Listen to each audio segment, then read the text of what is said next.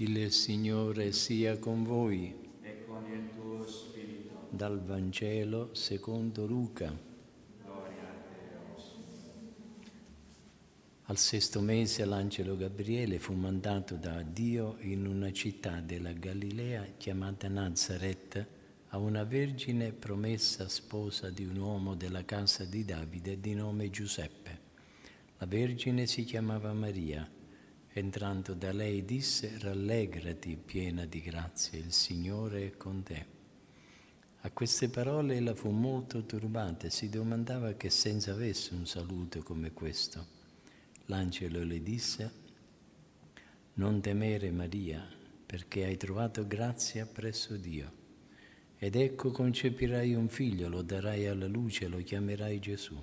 Sarà grande e verrà chiamato figlio dell'Altissimo il Signore Dio gli darà il trono di Davide suo padre e regnerà per sempre sulla casa di Giacobbe il suo regno non avrà fine. Allora Maria disse all'angelo, come avverrà questo poiché non conosco uomo? Le rispose l'angelo, lo Spirito Santo scenderà su di te e la potenza dell'Altissimo ti coprirà con la sua ombra. Perciò colui che nascerà sarà santo e sarà chiamato figlio di Dio.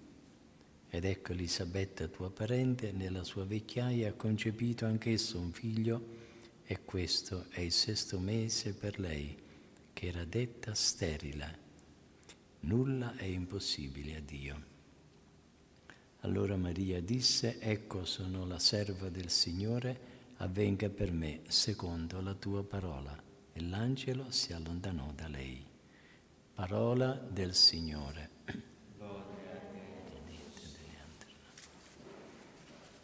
Sia lodato Gesù Cristo.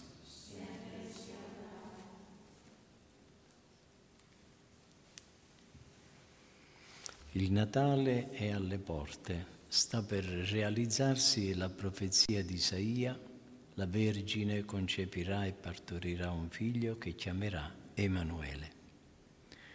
Al popolo ebreo erano familiari le profezie che indicavano nella discendenza di Giacobbe attraverso Davide la depositaria delle promesse messianiche. Nessuno però arrivava a immaginare che il Messia sarebbe stato lo stesso Dio fatto uomo. Ma quando venne la pienezza dei tempi, dice San Paolo, Dio mandò il suo figlio nato da donna. E quella donna, scelta e predestinata fin dall'eternità per essere la madre del Salvatore, aveva consacrato a Dio la sua verginità, rinunciando in tal modo all'onore di poter annoverare il Messia fra i suoi discendenti diretti. Nel tempo stabilito da Dio, l'arcangelo Gabriele fu inviato a Nazareth, nella casa della Vergine Maria. Nazareth era un'umile borgata, celebre non per grandezza, ma per il disprezzo proverbiale nel quale era tenuta. Quando si voleva un appellativo di disprezzo, si diceva è stolto come uno di Nazareth. E quella borgata era così umiliata che non si credeva potesse dare i Natali a qualche cosa di buono. Il Signore che deride le umane vedute, che si compiace dell'umiltà, volle scegliere proprio questa borgata come luogo per incarnarsi. L'umiltà trasse Dio sulla terra, poiché la Vergine Maria da lui scelta come tabernacolo di vivente era la più umile di tutte le creature. Della discendenza di Davide di stirpe regale era in realtà sconosciuta a tutti e viveva come umile persona del popolo nelle modeste condizioni di un, una vita di lavoro. Si era tutta consacrata al Signore fin dall'infanzia. La purezza dell'umile Vergine era ineffabile. Concepita immacolata era l'unica creatura sfuggita alla macchia originale. Nessuno avrebbe mai sospettato che l'umile giovinetta di Nazareth, soffusa tutta di sorriso e di bontà e di pace, che andava ad attingere l'acqua alla pubblica fontana e lavorava col fuso e tesseva fosse, fosse più grande degli angeli e fosse la prescelta dal Signore la grande missione di Madre di Dio. Nel giorno dell'Annunciazione, mentre Maria era sola nella sua casetta, le comparve l'arcangelo Gabriele, inviato da Dio. La pietà popolare raffigura Maria raccolta in preghiera, mentre ascolta attentissima il disegno che Dio ha su di lei. Rallegrati, piena di grazia, il Signore è con te, le dice l'angelo, come oggi abbiamo letto nel Vangelo. Al termine del dialogo con l'angelo, la Vergine dà il suo pieno consenso alla volontà di Dio. Avvenga per me secondo la tua parola.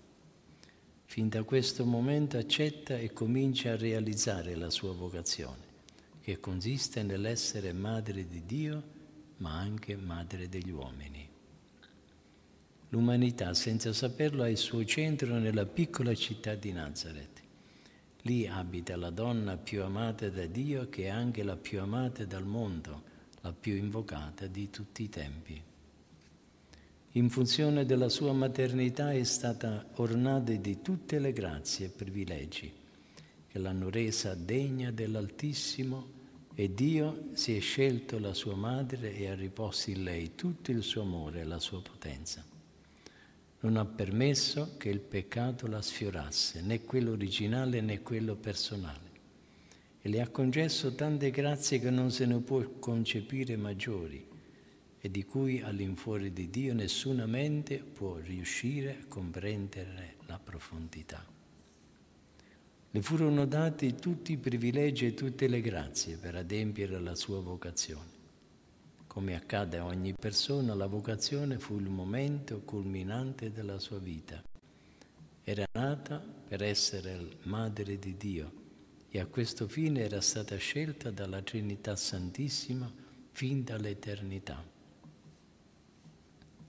Anche per ciascuno di noi seguire e amare la propria vocazione è quanto di più importante e gioioso possa capitare nella vita.